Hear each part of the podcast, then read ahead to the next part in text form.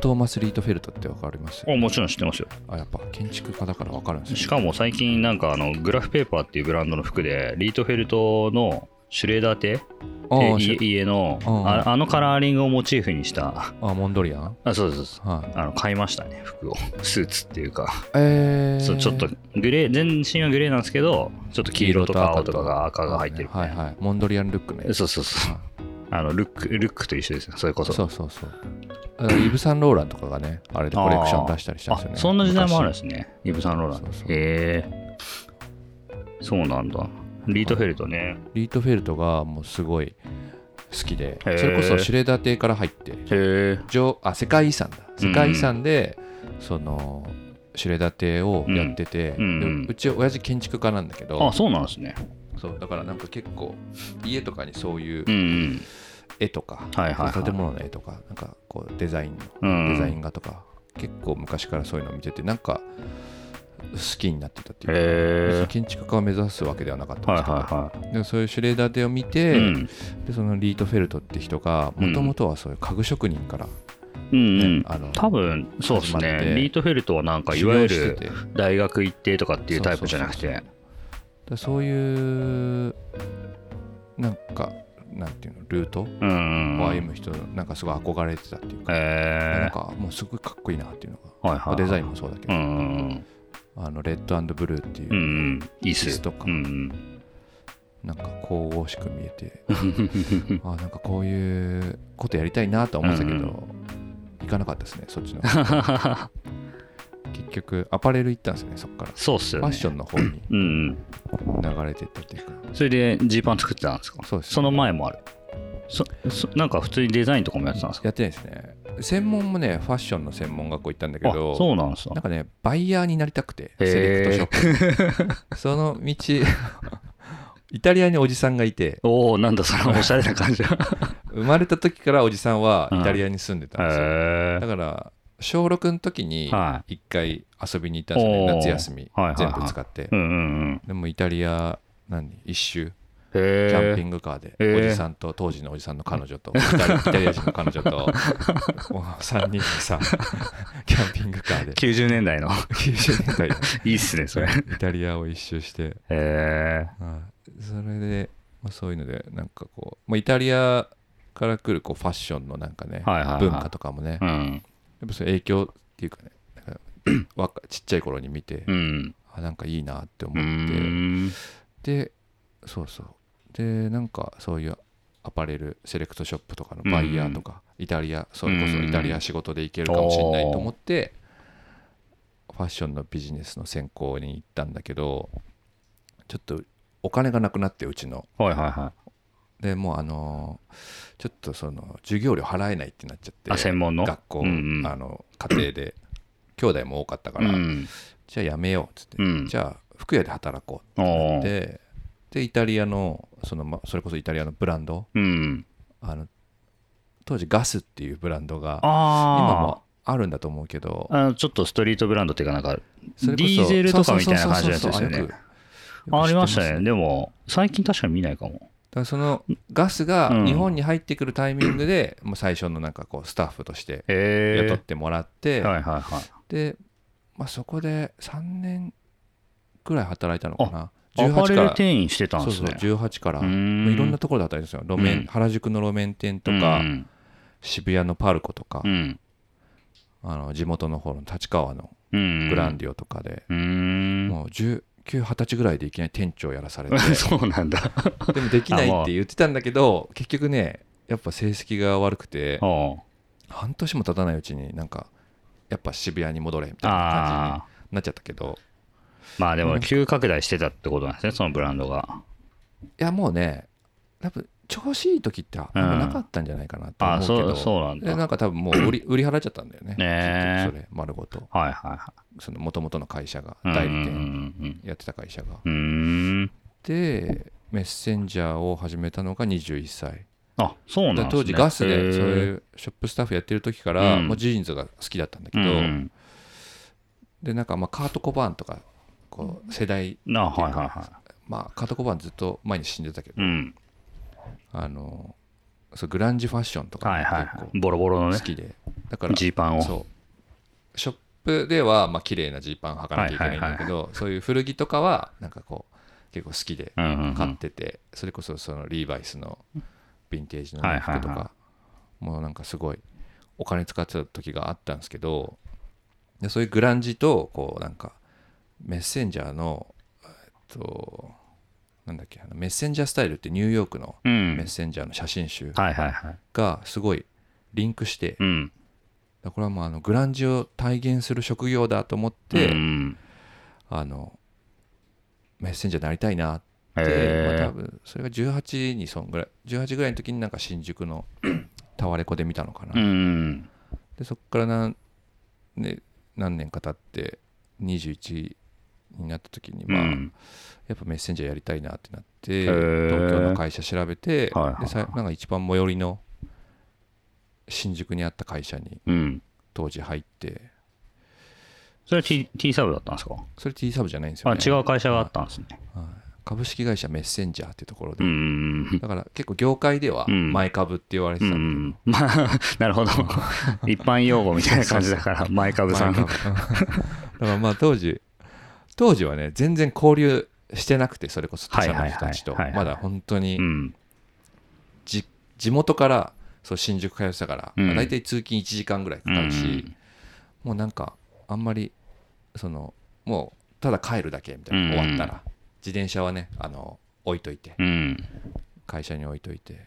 でもそういう新宿のあその会社のうん。人たちとの交流は結構あって、だかうん。らもうなんか当時はまあ自分はその大学も行ってないし、うんあの結構学歴コンプレックスみたいなのあったのかもしれないんだけど、うんその時に結構ねいろんな大学の人たちがいて、あ、そのはメッセンジャーとして働いている人が。あそうそう働いてる人たちが結構、みんな結構優秀な人たちがいたんですうよね。ん。だからやっぱ就職氷河期だったからってまあ。言われてたのかなとうん同年代はうんうんうんまあでも確かに僕も今活躍してる建築家の人で何人かそのメッセンジャーやってたことあるっていう人聞聞いたことありますへね。ー。まあ多分学生時代とか。でも聞くと、だから東大とか、東大建築学科みたいな人とかが、まああとはその、だから海外留学する前に金貯めてたとか、やっぱり体一つである種稼げるみたいなとこあるからだと思うんですけど、ね、なんかそういう人たちが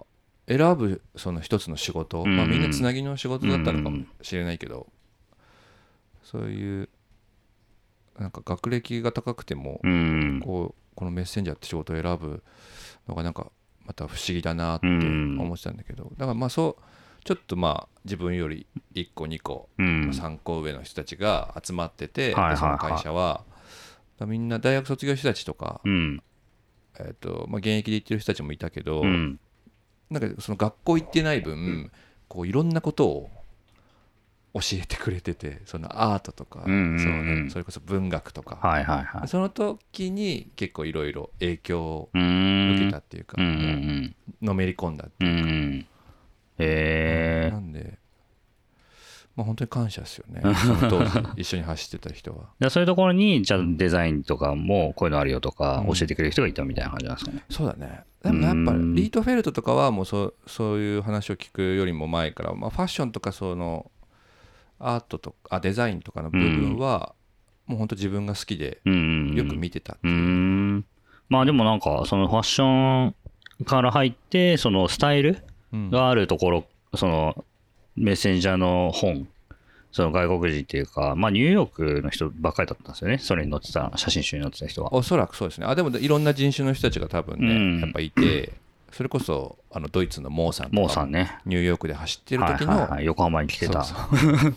モーさんもね若い、20年前のモーさんが乗ってるって。もうめちゃくちゃ若いモーさんが乗ってて、うん。でも確かにサンタさんにそれ見せてもらったことある気がするけど、なんか全然なんだろう、いわゆるロードレーサーみたいな格好っていうよりかは、本当にもう、本当にグランジのなんかバンドやってるそのままの格好みたいな人もいるし、ねレゲエミュージシャンみたいな人もいるし、ヒップホップまもいるし、パンクバンドもいるし、もうみんな様々あですよね、うんでも逆にススポーティーな人もいるみたいなのが面白いですよね。そうそうそうだからまあ多種多様な ところがやっぱすごい惹かれるっていうか、うんうんうんなるほどそのね。辺はもう今も変わらない、はいはいはい。はいそうっすよね。それ面白いもんな。というわけで、なんか結構もう喋りながら 始めてるんですけど。編集できるんですよね編集するけど、今結構いい話だったんで、そのまま 使っていくんですけど、はいあのー今日は、えっ、と、トーキングアバウトヤシティの第何回だろう、30何回目なんですけど、えっ、と、結構久ねそうそうそう。ちょっと今忘れちゃった。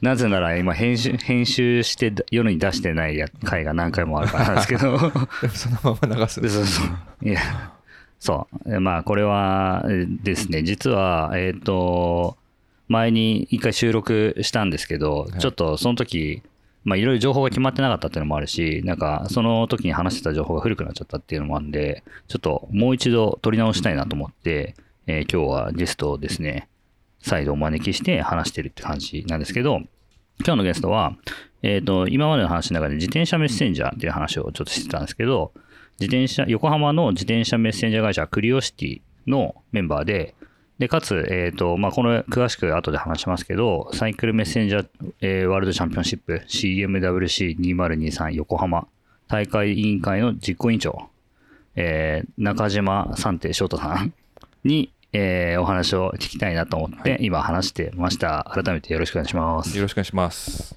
っていうね、なんか 一回こうイントロみたいなの挟んじゃいましたけど、いや、だから、サンテさんは、それじゃあ21ぐらいから、はい今何歳でしたっけ ?38?39?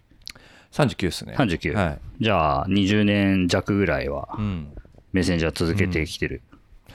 途あ途中でね一回やそうあれか。その時の一番最初新宿で新宿の会社で走った時はもうね1年ぐらいでねはいはい。辞めちゃうんですよえー、でなんでかっていうとあのまあそれこそ名前は聞いたことあるかもしれないですけど、もう篠さんっていうああ、はい。あの本当にめちゃくちゃ速い人とうんかが、うん、メッセンジャーの。うんメッセンジャーね。街にゴロゴロいて、うんうん。で当時その一緒に走ってた人たちも、まあ、結構速い人いっぱいいて、うんうんだからもうねその時にねこれは自分に向いてないんだって いや、面白いすごい面白楽しくて、うんあの本当にいい仕事なんだけど、うん。まあなんか圧倒的にその走力とかがうん。違いすぎて、でも稼ぎも変わってくるしそれで。で、うん、なんか自分は向いてないなっていうのがあって1年足らずで辞めて、うん。でねあのサポートする側に行こうって思ったんですよ、その時、うんそれこそそのメッセンジャーのカルチャーで自分たちでメッセンジャーバッグ作るみたいうんうなのがんやっぱ当時からあったんで、はいはいはそれでこうバッグじゃなくてもうバッグは結構いるからメッセンジャーバッグ作ってる人たちは。ジーンズ作ろうと思って ジーンズ好きだから。い。メッセンジャー向けのジーンズを。そうそうメッセンジャーのウェアを作ろうと思って。であの足立区にその親戚のカバン屋さんがあるんですよ。ばあちゃんの家系が。ああの半分韓国人なんですけど、僕。はいはい。在日の、うん。でその在日の韓国の人たちって結構そういうものづくりしてる人たちとかがうんうん。多くて、足立区とかうん。浅草とか。でまあその親戚の、うん。まあ、ばあちゃんの家系のそのカバンを作ってたうん。工場で、ちょっと1年間だけお金をねうん。貯めさせてほしいっつって、あのしかもミシン触れるから、はい、うん。それはどういうカバンを作ってたんですか？ぬ布？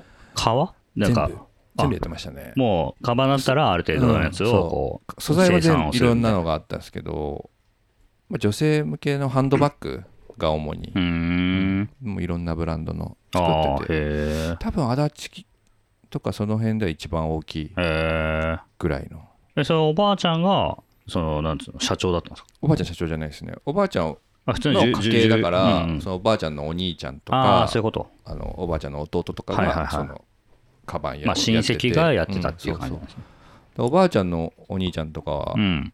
あのもう手で作るあの縫う人、はいはい。本当に本当に手作り。ミシン使わないへ職人だったから、はいはいはそれでなんか個展をねえうん。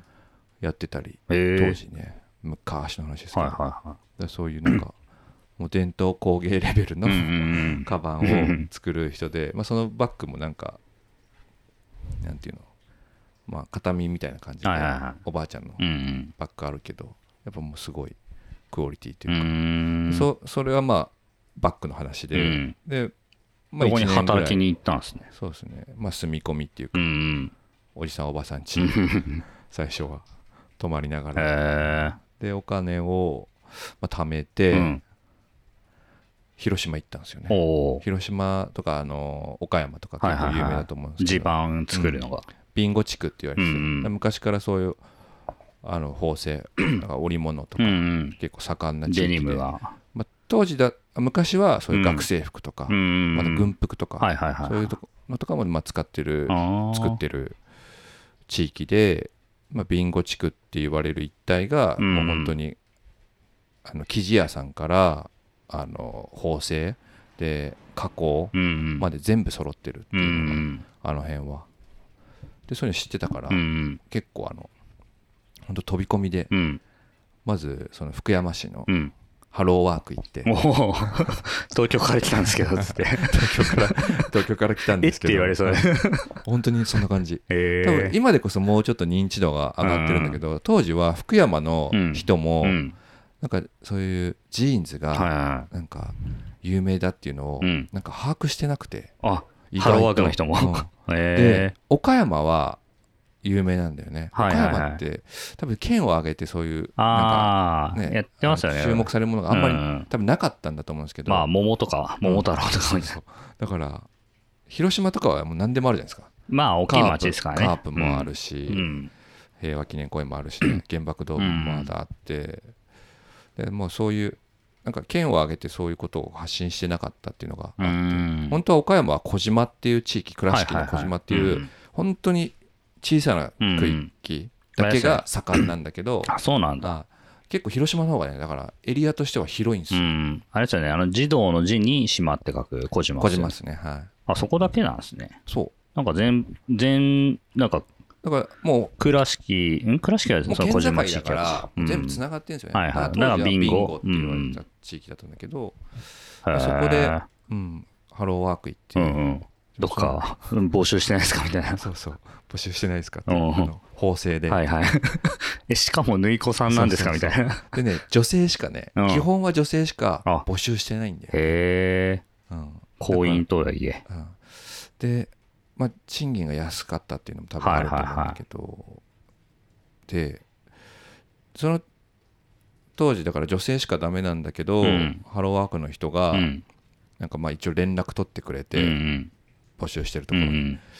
で、まあ、本人はやる気なんでみたいな感じで ちょっと変わったかわいそうな子みたいな感じですよ。若い子が。言ってくれてでなんかねじゃあなんか話だけでもってはいはいは言ってでまあい 話だけでもって言って、うん。あの面接してくれたい。うん。ところが、なんかまあ意外とそういう気持ちを買ってくれて、はいはいはい。うん。でね。俺メッセンジャーのためのジーパン作りたいんですって。あのね、まあ、そういうのね全然理解できない感じなんだけど、そうか、つって。う働きたいならいいぞ自分でね、うん。そうそうジーパン作りたいんだっていうのが、はいはまあ分かってくれて、うんうん。で縫製の方行くんだけうど、ん。で当時はあのもう本当中国人うん。の女の子たちうん。が30人ぐらいいて、うん。その中で男ポツンと。工場長もまあ はい。男性だったけど、はいはい。もう若い男の子一人ポツン。といるみたいな。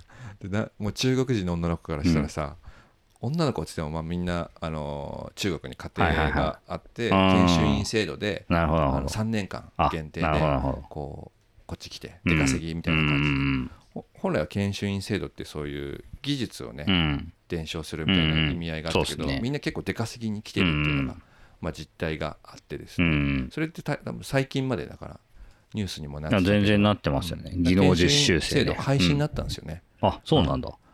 だまあ廃止になってだから本当はもうかかなりそういう労働力として見なしてるからうん研修員じゃなくて、そういうことか。うんだからそういうそれで名前がもう研修変わっ員やめようって技能実習生って今言われてるのかな。ああ、昔は研修員だっただからその辺もあってね結構ブラックな縫製工場いっぱいまあそうっすよあったと思うんですね、ね多当時分。ねうん。で僕が働いたところはまあ割とそういう、まあ、対応っていうか、うん中国人の人たちに対しての対応が、うんうまあん。いい方だったんじゃないかなっていうのは工場としてあって、うん。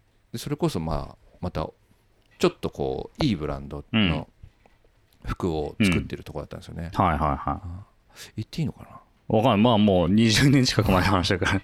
それこそあのディオールおオムとか。はいはいはあイヴ・サンローランとか。い。へえ。で純也渡辺ってコメディギャルソンはいはいはい。とか。へえ、結構ハイブランドのやつハイブランドのやってたんですね。服を作ってて。あとナンバーナインとかね。まあ当時すごい人気だったんだけど。はいはいはい、細そう。いやそそういうのでもななかったですか？うん、でもいや本当になんかそれこそアパレルにいた時に、うんもう自分が憧れたうん。ブランド。の、まさかジーンズをうん自分が工場で作ることになるとは はいはいはい。本当夢にも思わなかった。ことがあってそれやっぱりカバン屋でちょっと修行したから、そのある程度はいきなり入ってもできたんですか？うーんやっぱ全然違うんすか、全然ダメって言われてたんですけど、うん。でもなんとなくねミシンの使い方はうね、ん。慣れてたっていうかうんでももう本当ミシンだけじゃなくてジーパン作るのって、うん。まあ、最低3台か4台ぐらいの、うんまあ、種類のミシンがあれば、うんうん。それなりの作れると思うんですけうど、ん本当にその細部のパーツ用にうん。うん。ある、うんのためにあるミシンっていうのがは何台もあっい。て、へえ。もう本当マックスは15台とかあ、もう種類が違うやつを。そうなん20だ。はい台近くの種類のまあミシンとはいはいかそういう付属品をつけるためのはいはあの機械がい。あへボタンとかねうんうんボタン穴開けるためのミシンとかあねあ、はいはい。じゃあボタンフライだとさらにめんどくさいみたいな。そうですねいっぱいつけるし、みはいたいな。はいへーだからもうそういうのもまあ全然知らなかったしうんうんうん。まあ、わかんないですよね。だからまあこうやって作られるんだなっていうのがうんもうそれこそそれ担当でずっとそれだけやるんですよ。一気にまあなんていうの？最初からゼロからはいはい。100まで作るんじゃなくてそれぞれが分業だから。分業だね。まあ工場なんてそんなもんだよね。まあ、そうっすね。バッグもそうだし。うんまあ一番どうやって効率よくうん。生産するかん。納期があるし。っていうのをやっててまあだいぶメッセンジャーの話から脱線したんですけど。そう、なんでメッセンジャーに戻ってくるんですか、そこで。はい。それが2009年のは CMWC っていうのがはやっぱ東京大会があったんですよね。その時はうーん一応ねその東京大会に向けて工場っていうか会社の中でプレゼンしてみたんですよ。ほいや僕は。こうこうこうでうん。メッセンジャーをやってました、うん昔。うん。昔っていうかちょっと前、うん。であの世界大会がありまして、2009年に、だからここでメッセンジャーのウェアをうん発表したいんですって言って、でさ社内のうん。そのおばちゃんとか。まああんまりみんなファッションに興味ないんだよねそのまあ工場だ近所で。から。近所で、まあ、そういう服作りの工場があったからそこであの働いてるっていう人らうん。が、まあ、当たり前だけど多くて、うん。うん。で、まあ、そんなファッションのなんか知識とか別にああるわけじゃないから、まあ、反応良くなかったんだよねその時。まあ、そうですよね。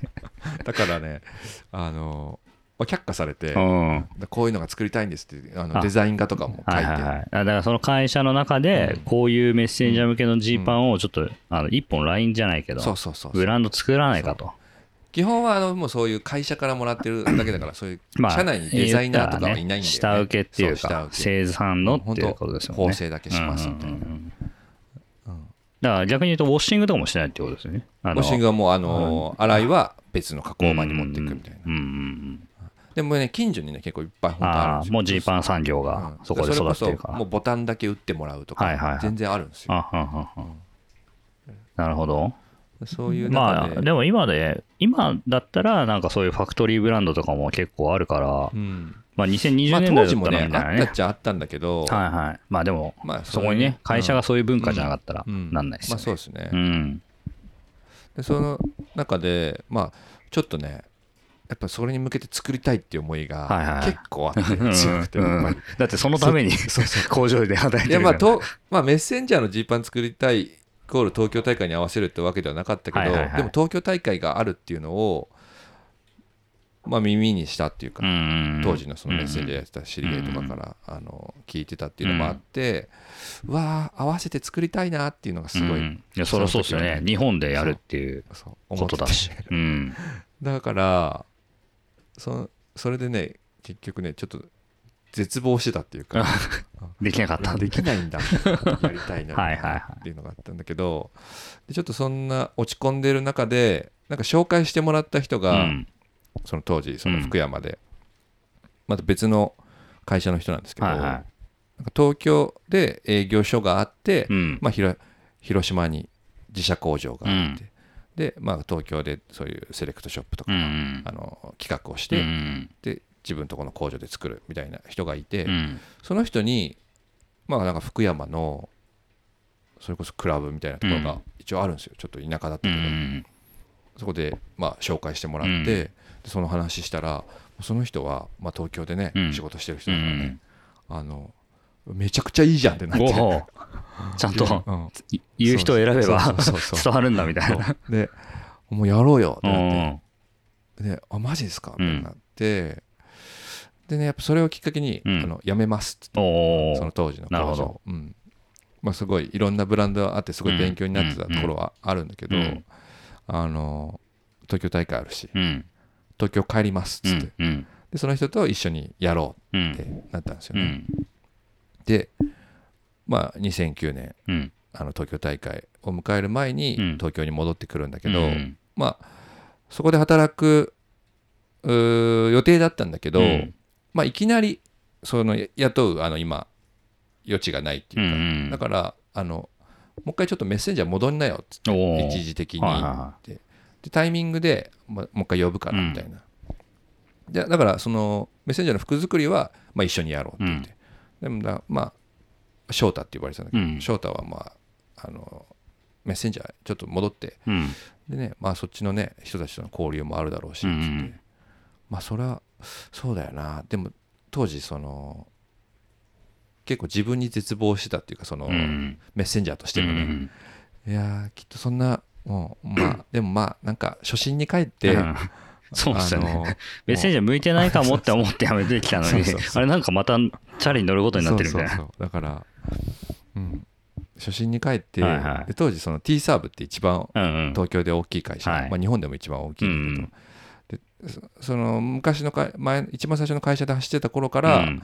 T サーブの存在はもちろん知ってて、うん。でなんかもうなんかしっかりしてそううなん感じがしたんですよね、けん研修とかもしっかりやってて、うん。だからまあ本当初心に帰って、まあ、T サーブで走って、うん。で当時 T サーブぐらいかな時給で走らせてたの、うん。まあ、ちょっとこう安定しながら、うん。そのまたアパレルの会社にお呼びがうんかかったらうん。動こうかな、んうん。つなぎでちょっと T サーブでやらせてもらおうって思ってうん。入ったのがまあ戻ったきっかけうで、ん。でその数週間後に、まあ、東京大会。うんうん。だから東京大会はその運営メンバーで、うん。まあ、つながりもある人たちがいたから、うん。でちょっと手伝ってよみたいな感じで 東京大会は、うん、なんかパンフレットをこうん。う、ね、まとめるとうか、ん。そういう手伝いから当日は、まあ、選手として出るんじゃなくて、うんあのそれこそカーゴバイクで、うんあの当時のチェックポイントはアディダスさんだったんだけど、はいはい。そのアディダスさんの靴箱を、うん。あの荷物としてはいはい。使ってて、うん。それをカーゴバイクで運ぶみたいなことをスタッフとしてボはいはいはい。ランティアスタッフとしてやってたっていう経緯があって、でそうだね。東京大会が終わった時に、うん。やっぱみんなすごいやっぱ参加する人たちが一番楽しいんですよね。もちろん、んうん、それをまあはためにうん見ててうん。出りゃよかったなって。出りゃよかったな数週間前にそうそう。メッセンジャーに戻ってきたばっかだったけど。ちゃんと出ればよかったなってはいはいすごいその時心残りで,、うんうんで今回の横浜も多分そんな心境でね 自分は無理だって言ってねうん。多分ボランティアとか、うん。そういう手伝いで入る人いると思うんだけど、うん多分同じ心境になると思う。だからできるだけそうできるだけまあ出てでボランティアはもちろんやってほしいけど、参加できるなら、まあ、参加した方がいいし現役ならなおさら もう絶対走った方がいいっていうのはああのそういう人に出会えばね言えるけど、うんちなみにその CMWC サイクルメッセンジャーワールドチャンピオンシップなんですけど、はい。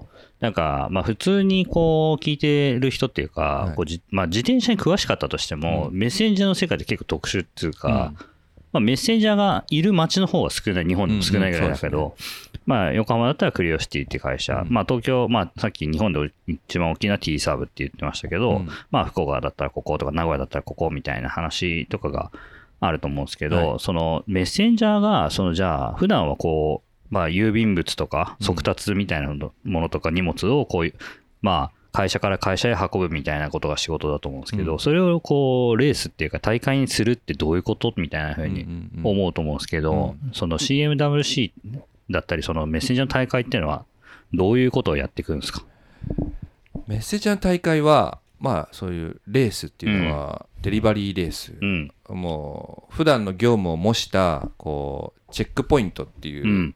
コース上にまあ数箇所うん。チェックポイントが配置されてそこを仮想クライアントとみなしてうん。まあピックとデリバリうんーを繰り返す。うん。でコースはちょっと複雑になってるんでまあ大体一方通行なんですよね。ん。だからあのまあデリバリーし忘れちゃうとかも発生するかもしれないけどまあそれをどうやって 頭の中で組み立ててうん。一番効率よくうん。早く、うん。あの配送した人が、うん。まあ、結果チャンピオンみたいになるレースなんで、まあ、結構難しいですよ、うん。やるやる人もいきなり出ろは多分うやっぱ難しいと思う最初になんか紙を渡される紙にねマニフェストって言われてる、まあ、指示書。が渡されうん。るケースが多いんですけど、うん。まあ、それで、まあまあ、問題みたいな。問題っていうか、まあ、ここからここうん。A から B にうん。あの届けろとか。それがまあいくつもあって。それは人によって違うんじゃなくて、全員同じマニフェストが基本渡されるんですか？的にはそうだと思いますね。うーん。で、まあ、その、何個ぐらい書いてあるんですか？その、その、チェックポイントを巡る数っていうか。も。ちろんレースによるんですけど、うん。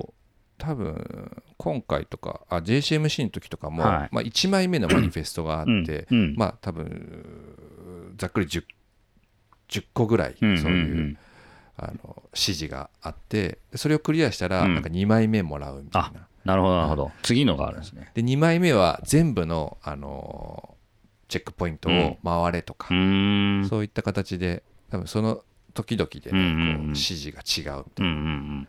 じゃあ、その回りながら、そのマニフェストに、こう、チェックポイントごとにこうチェックをしてもらう。なそうですねこの荷物ちゃんと届いてるとか。だピックアップの時も確認しなきゃいけないし、うんデリバリーの時もうんそこ宛ての荷物かっていうのは、うんで間違って出しちゃったりもするし、ああ、なそれじゃあ。のサインできないよおーあとまあ当時その世界大会他の世界大会行った時に、はいはい荷物ずっとバッグに終わってから気づくみたいな、入れっぱなしだった。みたいなどういうことですか？それチェックしき、あの、だからそれはもう荷物を入れたっていうのはもう忘れてるんだよ。焦りすぎた。て。走ってる最中に。あそう。すっごいちっちゃい荷物なんですよね、はいはいはい。そういうのが。あーなるほど。伝票みたいな、はいはい。伝票ぐらいのそういう紙みたいな、紙切れみたいなのも全然、まあ、いろんな荷物がやっぱありますよね。はいはい。さっき言ってたね、JCMC っていうそのジャパンサイクルメッセンジャーチャンピオンシップの時は、去年11月にやった赤レンガでやったやつ、まあちょっと見させてもらったけど、まあ結構複雑ですし、なんかこう荷物もこう長い筒みたいなやつから、ピザの箱から結構いろいろあって、で、あれも不思議っていうか面白いのが、その、試合っていうと結構レギュレーションがめちゃくちゃ厳しいイメージある。うんうん今 UCI とかそういう自転車の大会だったらですけど、そういうのとは全然違う世界ですよね。うん。なんか BMX の人もいるし、うん。ロードバイクの人もいるし、ピストもいるし、うん。だし、かつその荷物の、なんつうの、持ち運び方みたいな、いわゆるメッセンジャーバッグが、まあ主流っちゃ主流ですけど、まあ全然そうじゃない人もいるし。いろんなバッグがいてね。はい。うん。だからなんかすごいこう、工夫っていうか、まあ BMX で2、3時間走り続けるの大変だろうなと思いましたけど、ね。はい。まあでもダッシュ力はあるんですよね、BMX は。そうね。だからストップアンドゴーの繰り返しだから、うんそういう意味では利点はあるとは思いうます。ん。まあでも結構長いですもんね。うんあの予選も決勝もってやってたけど、まあ決勝はなんかだんだんこう、まあ、減ってくるエリミネーションって言っはいて減ってっていくタイプでしたけど、予選も結構2、3時間やってましたよね。やってたんじゃないですかね、あれは。結構赤レンガのうん海沿いと公園側をぐるぐるぐる回るっていう。まあ一日走るのはうんすごい疲れたと思いますけどうね。ん。でも、あれですよね、そのメッセンジャーの仕事でも1日やっぱり100キロぐらい、まあ、街によると思いますけど、うん。走るっていうふうに聞いたんですけど、そうですね。そのロングライドじゃなくて、普通に街中だけで100キロって結構その、結構だなと思いますけど。やそれこそ本当にね、うん。あのー走っては止まって走っては止まって、うん。もちろん信号もそうだし、うん。そういうクライアントからクライアントへ届ける時もそうだし、うん。あのビル入って、うん。ね、ビルでめちゃくちゃ時間使って イライラして出てくるみたいな。まあ日常茶飯事だと思うんですけどなるほど。本当その繰り返しの中で、うん。本当もう100キロとかね、うん。走るのはねもう結構クタクタっすよね、夏場とか全てのなんか、うん、自分の中にある水分水分とかね いろんないろんなこうものが出てきてるみたいな感じで、まあ匂いとかもきついし結構ねあれは、うん、疲れる、大変だなっていうのは。サンタさんは今もデリバリーやってるんですか、現役で？今今ね CMWC の準備もうん。あってまあほとんど走ってないんですよね、うん。今というか、ちょっと前までというか、準備期間以外の、あれは。そうですね。あのーまあ、クリオシティに入って、うん。主な目的っていうか役割は、うん。まあ、営業。おー、なるほど、なるほなんでもちろんその補う意味で。走ったりはうんするんですけど、がっつりずっと一日走るみたういなのは、ん。もうほぼないですねう、ん。営業担当だったんですね。うんだからたまにそうやって一日走るとうん結構疲れちゃうけど、でもやっぱ楽しいよね、うそっちのん方が。なるほど。まあなんかクリオはね、特にこう公安に行くのが多いってうん聞きましたけど、うんまあなんかその街の特徴っていうか、うんそのメッセン、まあ自転車に向いてる向いてないとかもありそうですけどね。なんか街が平らか山が多いかとか。あそうですねまあでも主に都市部ですよねやっぱメッセンジャーがうん生かされるうん。場所っていうのは、まあ東京なんかはね、なんか本当車で走っても、自転、あの電車で行っても、一番やっぱり効率良さそうなのは自転車だろうなって思ったりしますよね。結構山谷あるけど。東京はやっぱうーんとねクライアントがこう散らばってるっていうか、はいはいはい本当にエリアが広くうん。なってるんで、まあ、23区ありますけど、うんまあ、その中心と言われる5区うん。新宿渋谷港区中央、中央千代田。千代田、う。うんんそこが主なそのメッセンジャーが、うあん。のクライアントとしているところがあると思うんだけど、デリバリーはうん。結構前にいた会社とかも、うん。うん本当に23区うん。デリバリーで行くみたいなところもあったんで,、すごいですね。うんでそれは本当は効率よくやるんであれば、うんバイクと。両方用意してうんやるっていうのがね、一番効率よくで自転車のメリットを生かせる。ところだと思うんですけど、まあ、クリオシティもそういう両。方あるんでビッグスクーターもね、結構会社に置いてありますし。だから全然、なんかバイク、モーターバイク担当とうん、こう、サイクルというか、自転車担当とって感じですよね、クリオはね。そうですね。ただねクリオはね結構両輪があ、そうなの。両方乗る人がいいるんですか。うん。へえ。いやー。それはそれで結構うん。優れた感覚を身につけられてうるとはん。思うんですけうどね、ん。うん。あっちの、だ大黒ふ頭の方まで行くとか言ってまあすよね。全然行きますね。でも自転車だと行けないしっていう。いまあすごい時間かかっちゃうよね。あ行けるっちゃ行けるのか。行けるうん。でもなんかベイブリッジを渡れないから。ああ、そうですよね。でも一回なんかあの辺の橋をロードバイクで渡ってたら、高さになんか怖くなっちゃって、あそうですよね なんか怖くないとか思って、チャリで渡って、風も強いし、落ちそうとか思って。それは本当は走っちゃいけないところ？いやー、走って大丈夫でしたね。なんかダメとは書いてなかったんですけど、結構高さあると思って、うんあの海を渡る橋は。まあ怖いですよね怖いですね。止まりましたもん。止まって歩いたもん、途中から。怖っと思って。そうそうそう。登ってるのはいいんですけど、なんか途中のなんかピークら辺が結構怖くて。まあ僕もバイク乗るから、うん。あのね橋渡るけどうね、ん。まあ、バイクの方がまだちょっと安心感あるっていうか、飛ばされる感じはあんまないかもしれないですけど。高いよねうん。結構、海の方は。うだから、ね、その自転車便で走ってても、港湾の中とか走ると結構やっぱり危険も、隣り合わせなのかなと思いますけどねトラックとの全然対比うがね、ん、コンテナをブンブン本振り回してっていう。トラックの運転手の人たちからもまあ見にくいかもしれないうし、ん。そうっすよね。まあちょっと大会の話もちゃんと告知的には聞きたいんですけど、はい。なんかその辺でなんか走りやすい、自転車街づくりとかそういう方にも結構サンテさんはうんうん。興味あると思うんですけど、はい、なんかまあ自分のやってる活動とかもそうですけど、なんかどんな街というか、うん。自転車と街ってどういうふうにあのしていきたいみたいなうん。ビジョンっていうか、そういうのあったりしますか？そうですね。あのー発端っていうか、うん。なんでそうなるかっていうところで話すると、うんうん。実はそのメッセンジャーってうん。日本においてというか、まあ、全国的にやっぱ結構仕事は減減っている傾向にあるというか、うんまあでペーパーレスですもんねそうですね。世の中。で例えばその東京大会から、うん。じゃあ今横浜に至るまで、うん。メッセンジャーどのくどう変わってきたかって言ったら、うん。やっぱりあの当時は多分300人以上はいたんですよね、はいはいはい。メッセンジャー、うん。現役で。日本中に。日本中に、うん。で今はじゃあ100人いるのっていう、あそうなんですか、うん。この間 JCMC 結構いっぱいいたような気がしたっすけど。だからやっぱあのメッセンジャー以外のああやってたそうなんだ。やってた人たちもいただろううし、ん、まああの他の仕事をしてるけど参加したいっていう方もあのあ結構そうだったんですね。結構いたと思いますね。うん。だ現役に絞ると本当にね100人いるかどうかってところだと思ううんで、ん。そそこら辺がねやっぱりあの課題っていうかあどうやったらそのメッセンジャーを増やせるかっていうのとやっぱ仕事を増やしていきたいっていうのがやっぱあったんで。でそれってどういう観点からいくかっていうと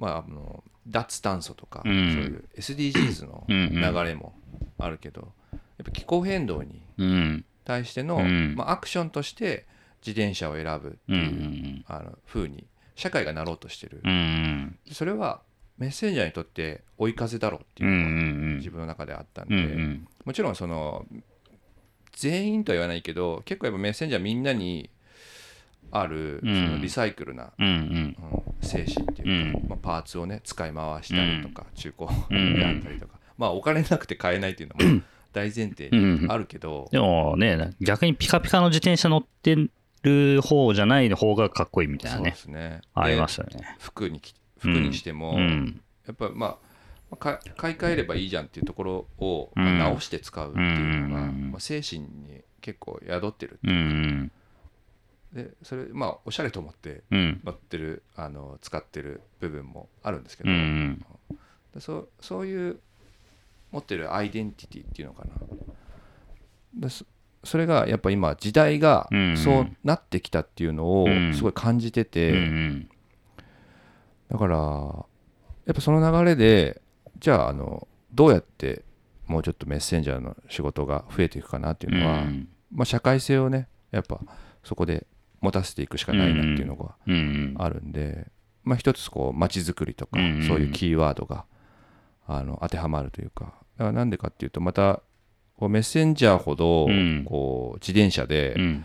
街を走るってなかなかいないと思うんうんうで、ん。趣味でねあの乗るっていうのとまた違うんで、そこが。趣味でね街中好んでる人はなかなかいない。まあなんつうんだろう。移動でね。そうそうそう、近距離の移動で。東京バイクみたいなやつだったらけど、ロードバイクでやっとやっぱり信号多すぎて嫌だっていうのが普通の感覚ですもんね。そうですね。車も多いしみたいな、まあ仕事として毎日も足を走ってるメッセンジャーだからこそ見える視点、それこそ自転車道だったりとか、あのもうちょっとこう歩行者にうん。優しかったうり、ん。えー、と車とこうちゃんとうん。分け、うん。隔て住み分けがねちゃんとできてるあのようなし視点っていうか、そういったものがあの見えるっていうかね。うん。それをもうちょっと声を大にしていこうっていうのがうんあって、そういった視点でもこう仕事を増やしていければいいなっていうのが、うん、でそれのためにはまあもっと社会認知が必要になってくうんるんで、うん。えーそれこそまあ横浜市役所の、うん。うん温暖化対策室のうん。人たちにこうお話ししに行ったり、うん。道路局に行ったり、うん。まあちょっとねなかなかなかなかまあハードルは高いですけど、うんまあ、地道にやっていくしかないかなっていうのと、うん。まあ、CMWC も、まあ、一つそういう、うん。えー一つのアクションとしてそういう側面がうんうね、んあってもいいのかなって、もちろんメッセンジャーをねぎらううん。お祭りうん。的な部分もあるんだけど、うん、自分らだけでね、盛り上がってそれで終わっちゃううんってなると、もう何にもその続かないっていうか、んで逆に減ってるわけで、日本全体では。うんでかといって、まあ、ヨーロッパが減ってるかっていうと、うん。まあ、ヨーロッパは今カーゴバイクを、うん。あの主体として、うん。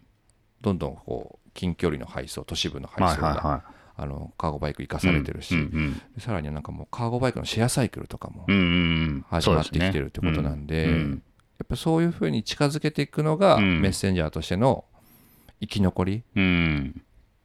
ヨーロッパの選は択なのかなっていうのが、メッセンジャー自体も結構再注目されてる感じですか？あのー自転車自体は結構盛り上がりが、うん。特にコロナになってから、うん。こうパリの15分都市とか、うん。まあ、あのバルセロナのスーパーブロックとか、うん。まあ、あとは結構、まあ、いろんな都市がかなり、うん。そのセントラルシティというか、ダウンタウンへのこう車の乗り入れをかなり規制してたりとか、うん。道路変えたりとかしてますけど、ヨーロッパのメッセンジャー自体は盛り上がってる感じなんですかね。まあその辺もね、聞いてみたいですけど。よるんでしょうけど、うん。まあ、実際のところはまだ分かってない部分もあるので、もう今回 CMWC で来てくれるときに、やっぱそういう声をね聞きたいなっていうのがねね。あるのでね。まあ、そういう意見交換ができるよううなん。時間も作りたいですけど、うん。なかなかそこら辺難しそうなんで、ポッドポッドキャストで聞きますか。うん。あそれもやりたいですけどね。うんブースを置いて、うんうん。例えばそういう温暖化対策うんうんうん。横浜市の温暖化対策の方々と一つブースを用意して、うんうんうん。そうやって、うんまあ、先進国って言ったらあれですけど、うんうんまあ、そういう自転車うん。推進においてはね、うんもう発展している都市のうん。人たちのうん。メッセンジャーたちのこう意見をね聞きたいなっていう、うん。そういう場をその大会の、ね、中の一部でうん。作ろうかなとうん。思ってるんで、なるほど。はい。なんか建築家とかでも自転車好きな人とか、そのバイシクルシティみたいなうん。提案してる人,、うん。人とかもいるんで、なんかちょっと出せるといいなと思いますけどね、うん。そういうので。ですね。ブース。もうもまさに街づくりの視点からね建築家の人たちは見てるだろうし、でも CMWC のこと知ってる人全然いないと思うんで、まだ。あそうですか。うん、ちょっとまあこれ聞いてなんか気になってたらぜひ動いてみたいですけど、そういう人が現れてくれたらいいなと思いますけど、あのリスナーの人の層は建築まあ多分そうだと思う。け建築か街づくりかみたいなのが多いんだと思うんですよ、多分。まあそういうテーマっていうか、あ。発信なんで、まあでもね、なんですね100人ぐらいですかね、聞いてくあでもれてる人。全然知らなくてすいません。いやいや、全然いきなりリートフェルトの話から入ったら全然いいですよ。あ本当ですか？だし、なんか別にそこの詳しい人っていうよりかは、やっぱり自転車と街どうするかみたいなこととかに興味あるし、なんかやっぱりクリオの、えー社長の柳健さんもそうですし、うんナンバー2というかね、次長さんもそうだし、それも次長さんのお兄さんの兄さんうん。もそうだけど、結構こう、市市とかにうん。ロビー、まあロビーイングというほどじゃないかもしれないですけど、やっぱりうあの訴えかけてたりとか、あとは他の町のメッセンジャーとやっぱりネットワークしていくみたいなとこうん。すごく昔からやってる、うん。らっしゃるしう、んあとはあの僕もたまにしか参加できてないですけど、えっ、と、クリティカルマスってはい。言って、まあ最終金曜日の夜、みんなで自転車で走ろうよっていうのとかで、まあその、まあ簡単に言うとパレードみたいな、うん。すごい、パレードというか、ただ一緒に走ってるだけなんで、まあグループライド。グループうん。だし、まあ、社会運動の一つだし。そうっすよね。うん。あの一番簡単な社会運動みたいな。うんそうそう。そんなにねあの偏らないでね、あのまあ、自転車好きだったら一緒にね乗りますかとか、そうそうそうあとはこう意見うん。交換したりとか、うん。はいいや、でも参、加してる人たちは他の人の自転車うん見たくてうん来。てるような、そうっすね本当。に自転車好きな、確かに。ね、方々も多いと思うんですけど僕もできるだけ面白い自転車で行きたいなってなんか思いますもんね。うんああいう時はカーゴバイクで行こうかなみたいな。そうですねだから今はちょっとなんかクリオシティのメンバーが主体となって、うんそれこそ僕とか次長さんとかがね、うん。コース考えたりとかやってるけど、うんあれってもうみんなが考えて、うん。うん。みんなが主体主導していくうんうんう形んが、まあいいなっていうのはね、うんうんうん理想というか、うんうん。クリティカルマスはなんか主催者がいなくていいっていうのは次あ長さんが言ってるはけど、まあその通りだと思うし、い。うんうん。その時集まった人が、うん。まあこうこうしようしようっていうねうん。場所と時間だけ決まっててみたいな感じですよね。集合場所だけ。へえねまあ横浜だと大体最終金曜日の夜7時 ?7 時半？7時半からね7時半か8時7時半から8時の間に、えっと、日本大通りのグッズグーツの,、はいあのコンビニの前に、はい 来てもらうと大体いますんで。グッズですね。はい。いやー、そうなんですよね。いや、でもまあ、そのクリ、クリティカルマスももともとはそういう海外、まあアメリカかな？とかの、そういう、うんうん。まあ、そなんていうのかな、自転車のか、まあ、存在感をもうちょっとアピールしていこうみたいなところから始まってたりするものだと思うんですけど、まあ、そういうシティロールとか、まあ、いろんな名前で世界中でやってるはい。のかなって思うけど、まあでも本当に自転車っていう一番簡単な乗り物で、かつ、なんか平等な感じがするものっていうかう、ん。まあそれのなんか感じもいいし、なんか、その、やっぱサンテさんたちがやってる、その C とか、まあいろんなところにアピールしていくのも、なんかその、バッグ作ろうとかジーパン作ろうみたいな、その自転車自分で組み立てようみたいな延長になんか街づくりっていうか、そうね。ある感じがするのがすげえいいんですよね。うんなんか DIY でやるっていうか。うんだから自分たちのそのねライフスタイルを、うんまあ、自分たちで構築するっていうかそれめっちゃいいですね。いや、本当もう、それしかないと思ってるんですよ、僕。だから結局人間の目標っていうか、目的は幸福、幸福になることだと思うけど、そのためにはねやっぱり、まあ、小泉さん僕も子供がねうん生まれたばっかだけど、そうっすよ。やっぱり交通事故とかをさ、うん。本当に減らしていや、本当そうっすよね。いきたいと思うし、で自分自身も車に乗るから、そっちの視点もね分かるというか。そうそう、僕も本当に車も、まあ、買ったし、やっぱり乗るけ、まあ、それ毎日乗ってるわけじゃないから、ちょっと違うかもしれないですけど、やっぱりそれと自転車の目線とみたいな、あと歩行者の目線とうん。子供の目線みたいな。そうだね。ね。どっちかに偏るっていうのがやっぱり危険っていうか、うん。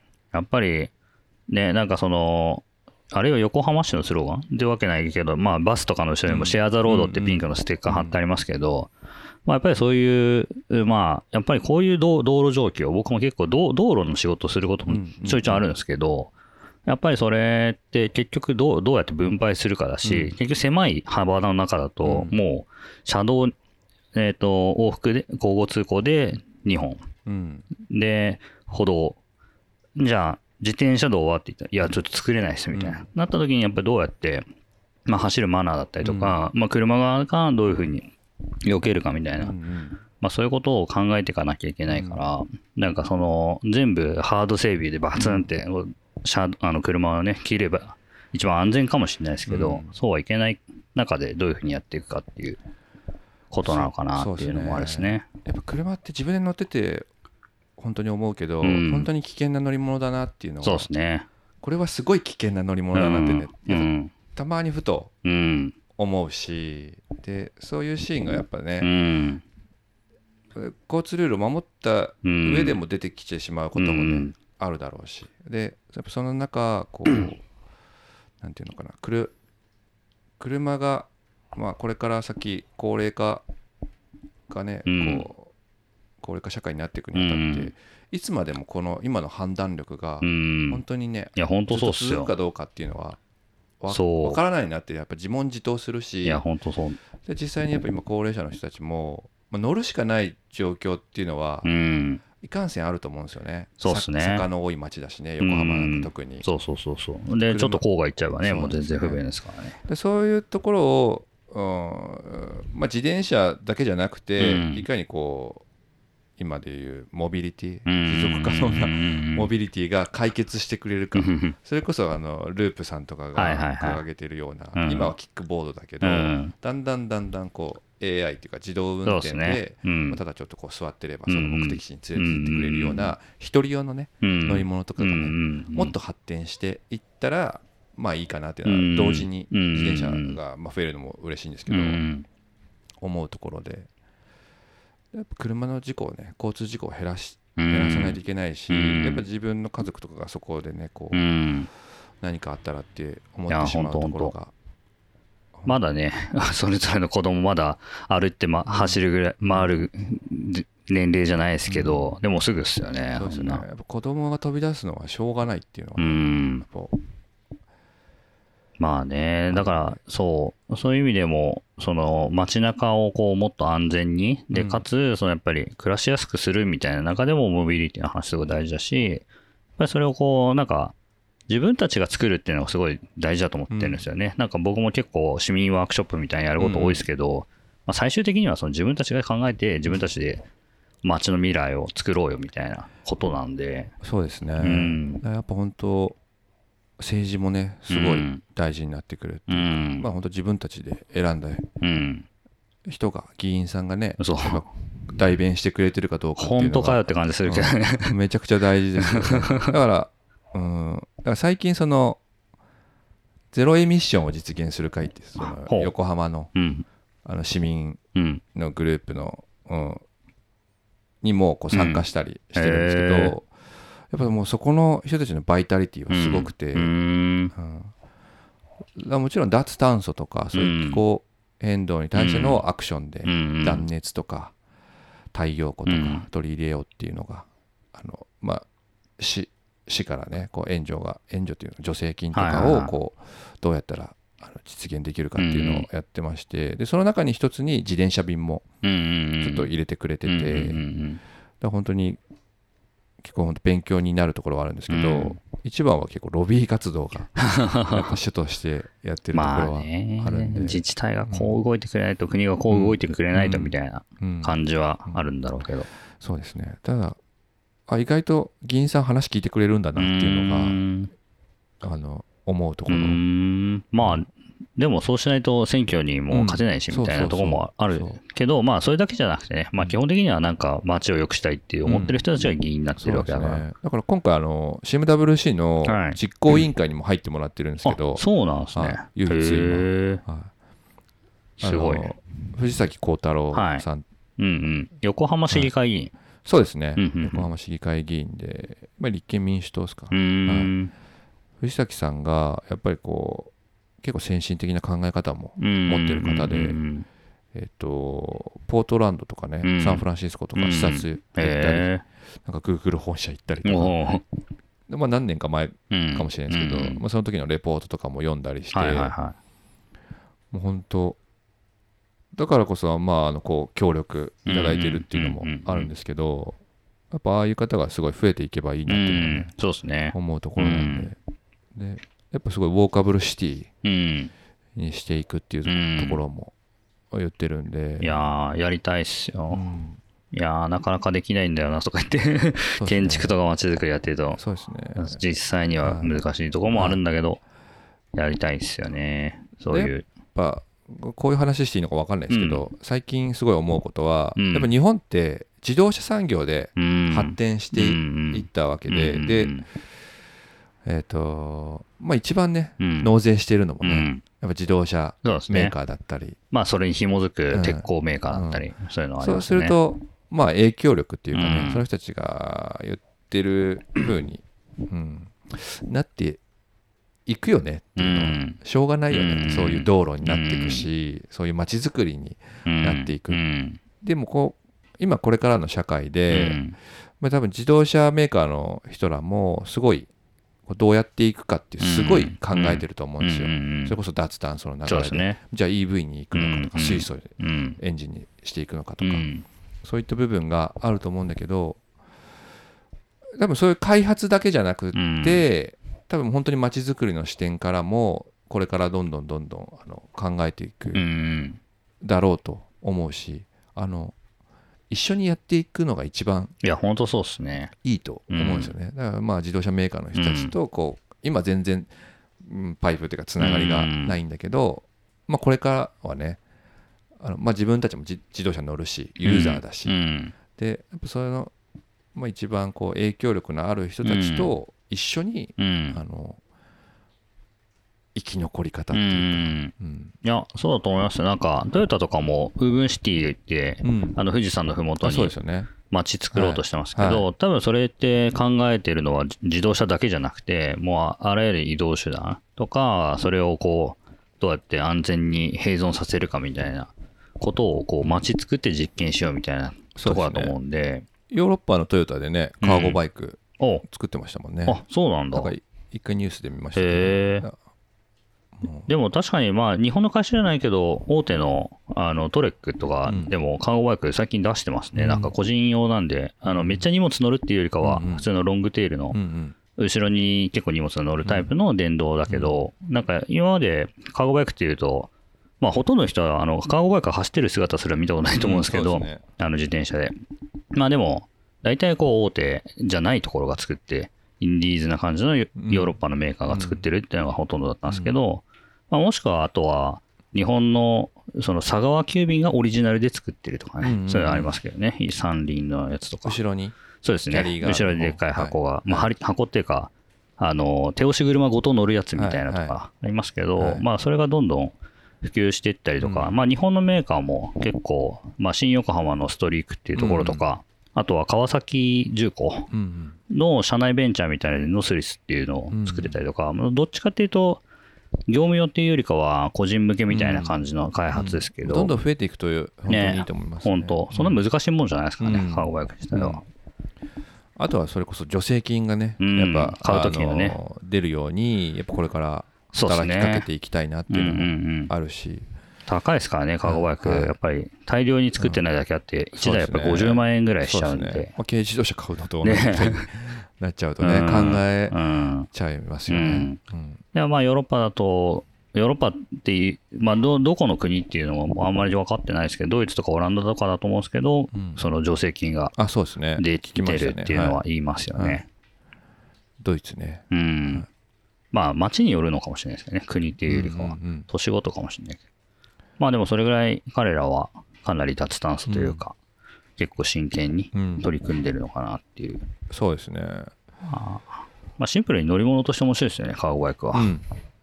もう本当になんかいろんな使い方があるっていうか、んんえー無限大だし、うんうん。で今小泉さんとね僕が乗ってうん。るオムニウムとかは、すごいスピードもねそうですあね。の出るし。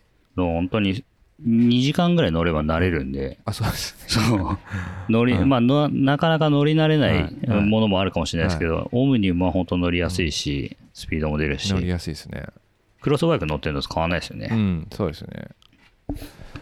だかうら、ん。オムニウムはそのデンマークのうん。コペンハーゲンの、はい。あのジャンボさんって、うん。まあメッセンジャージャー。ジャンボさうんん。があの手がけてるうん。ブランドっていうかメーカーで、うん。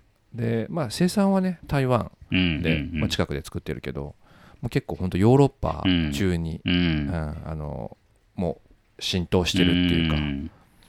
もうレジェンドみたいなはい感じですけど、ジャンボさんってね多分今年もだから来てくれればすごい嬉しいんですけど、うんあの過去の何大会も優勝してるんですよね、い。うん。早らしいですね。CMWC のデリバリーレースでもうん優勝するし、うんカーゴバイクレースでも 優勝するしすごいな。無敵みたいなもすごい。う身長もね2メーター以上あって ジャンボなんだ。本当にでかいんですよめちゃくちゃでかいへえ。だからもうスーパーマンみたいな人えがーちょっと会ってみたいですね。だその人もそうなんだけど、デンマークのそのバイエクスプレッセンっていうコペンハーゲンの会社は、うんみんなねカーゴバイクが主体で、うん。あの業務をやってるっていうか、んなんだけどあのデリバリーレース CMWC でデリバリーレース出たら、あのね、トップ10に5人入るんだよね。めちゃくちゃ強いじゃないですか。あんな狭い国、狭い町で。最強 最強集団がねジャンボさんが勝ち方教えてんのか わからないけど。あの、塾みたいなやってるんですかね。デリバリーレースの。でも少なからずねやっぱあるんですよねそういう、あの勝者の哲学っていうか,、まあ、チカッパ自身ももちろんあると思うけど、過去来るようにねあのあ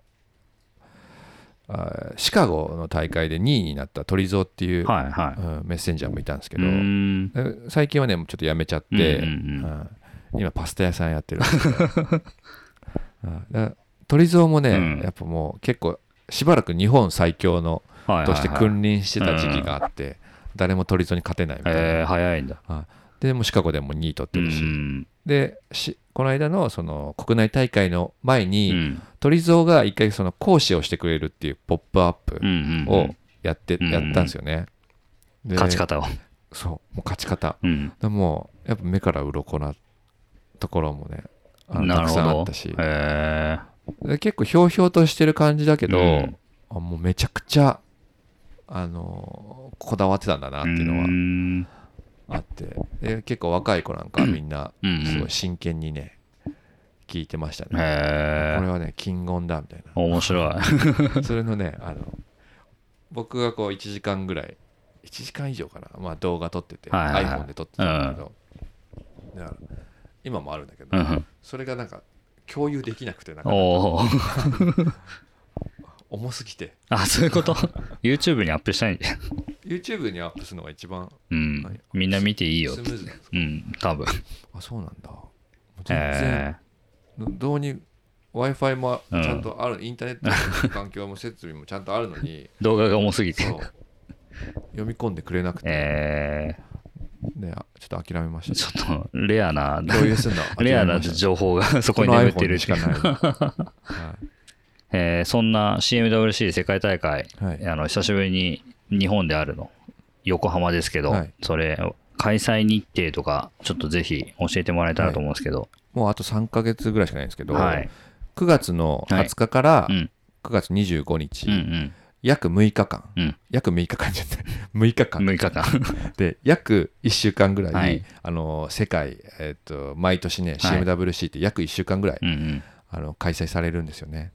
で何するかって言ったら結構まあその年、えーによるんだけど、うん。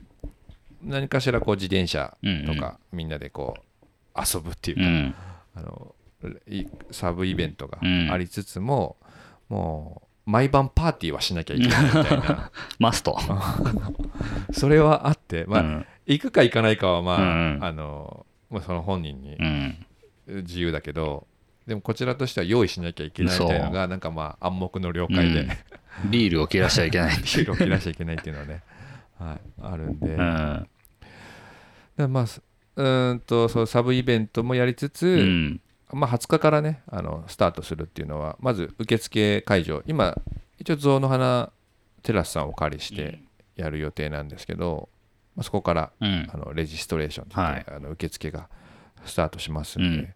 で、まあ、ちょっとこうイベントうん。をちっちゃいイベントを重ねてあの2324うん。の土日はい。はあの日産スタジアムで、メインレース、はい、メインレースとカーゴレースと。あと今までのちょっと CMWC はなかった光景かもしれないんだけどあのキッズスクールとか、うん。そういったものコンテンツもねこう入れてでなんでそんなことやるかっていうと、うん。やっぱメッセンジャーをこうやめて、ううんん家族を持ったね人たちとかがなんかまあ帰ってこれる場所を、うん。まあ、作りたいなっていうのもあって、ファミリーでうん遊びに来れる、もちろんメッセンジャーじゃない人たちもウェルカムなんですけど、うんでもういろんな、まあ横浜市民の人たちだってねぜひ来てほしいですうし、ん。でそんな中でまあこうもっとメッセンジャーの認知度をね、うん。やっぱ高めていかないといけないし、うん。やっぱこういいイメージをねうん。持ってもらいたいっていうのはねすごいあるんですよね。今までちょっとアングラな文化うんとして、まあ、好きな人は好きっていうところだったのかもしれないんですけど、僕の中ではそのまあ本当に、うん、18歳でそのメッセンジャースタイルを見た時からずっとうん。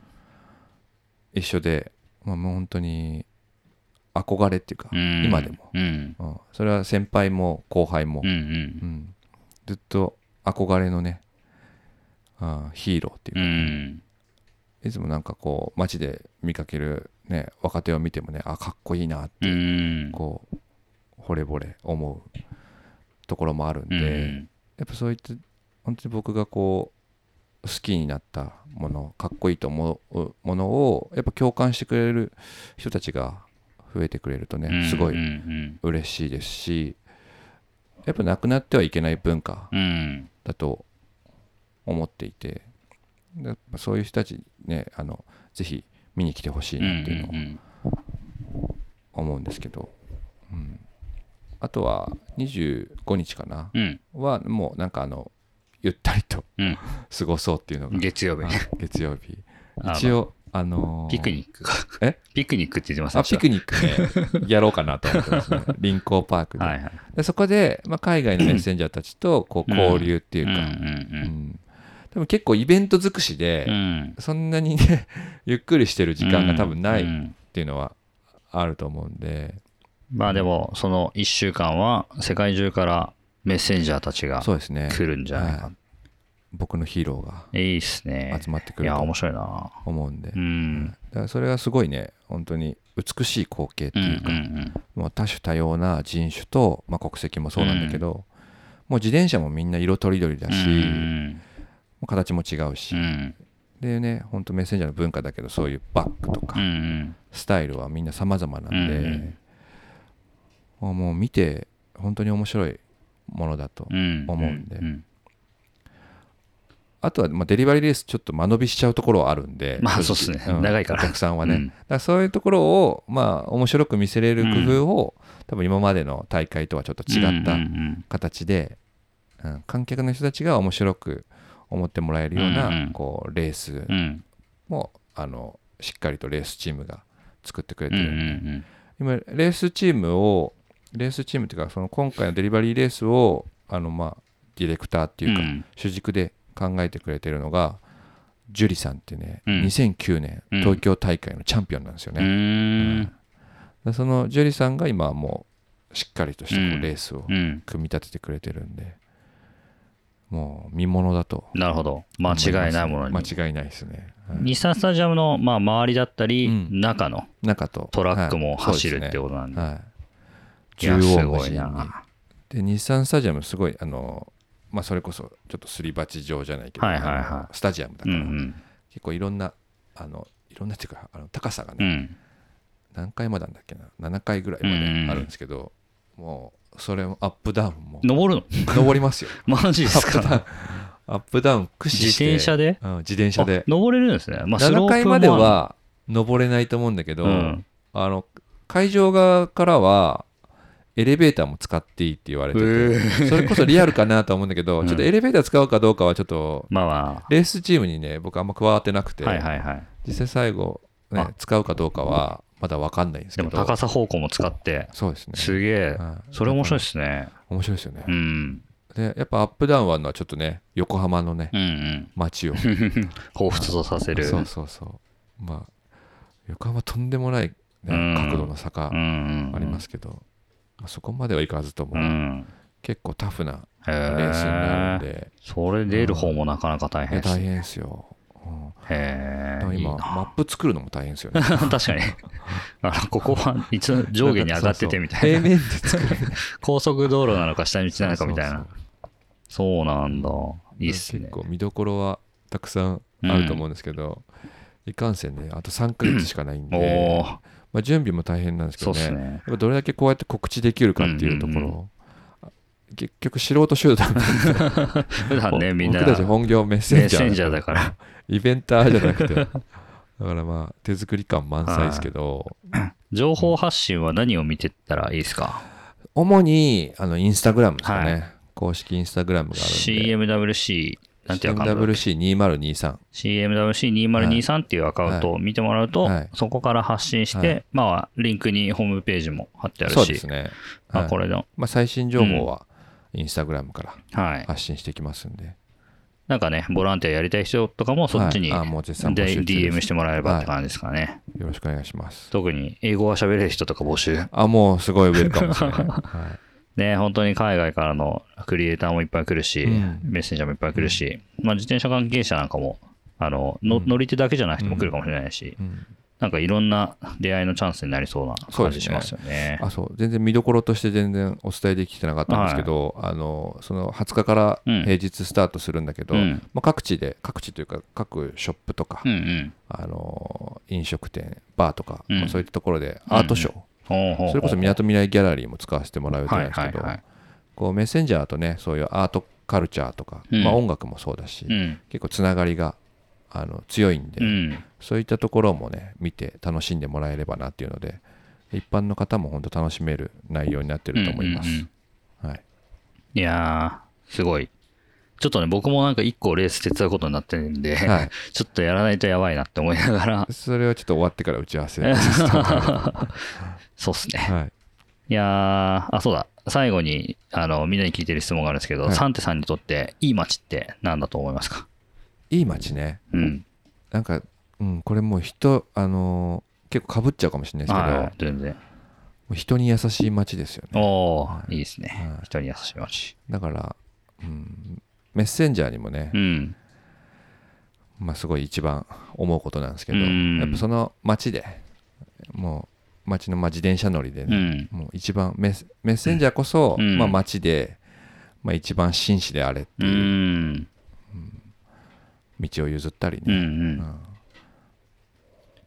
そういうなんかね車にもうん。人にも歩行者にも優しく、うんうんうんうんうんいてほしいなっていうのは、はい、思ってます、なんか、生きって信号無視とかしてるのダサいですもんね。うんそうだね危ないし。そうだね えー、いいっすね。優しい街横断歩道で横断歩道で駐輪あ駐輪っていうかね、うん信号待ちしてたりね、うん。歩行者の邪魔だから、そうですね。うんまあ、たまに 車とかでやっちゃいますけどね。あのあ曲がりきれなかった。右折できなくて。横断歩道のそれはしょうがない。あれ恥ずかしいんだよな。邪魔だしね。車はね、ううんん。でもまあ自転車はね別にね戻ればねそう戻ればいい話だうから、ん。まあ、そういったところ人に優しいや街っ。ぱずっとかっこよくね、うん見えててほしいなっていうのを、うんうんいや、本当になんか、スタイルが大事だっていうことをめちゃくちゃ伝わりますね。はい、リートフェルトもね、デ・ステイルって言ってうん、スタイルっていあう、デ・ステイルね、うんはい言ってるし。そうなんですよいやー、いいですね。メッセンジャーのスタイルを、こう、一堂に会して見れる機会がん9月にやってくるんで、はいぜひ皆さはいんお楽しみにしていただければなと思いよろます。しくお願いしますよろしくお願いします。で、これ実はあの11月に JCMC、その日本の大会をやった時のいろんな人にインタビューして回ったやつも収録してるんで、ぜひこの回の後にうん。配信するんで、あの僕が半分眠らせちゃってたんですけど、いろんな人に話聞いてるやつがあるんで、それもぜひセットで聞いてみてほしいなとはい。思います。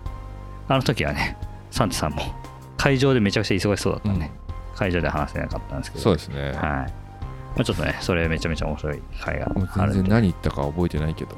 いやいや、多分サンテさんにはあ会ってないんじゃない？その日。うん。会って、あ会った、会ってないというか話は聞いてないと思います。うん。インタビューはしてないんで、はいまあ、ちょっとそれを保管するような感じで、ね、あの聞いてもらえるといいかなと思います。じゃあ、サンテさん、ありがとうございました。はいありがとうございました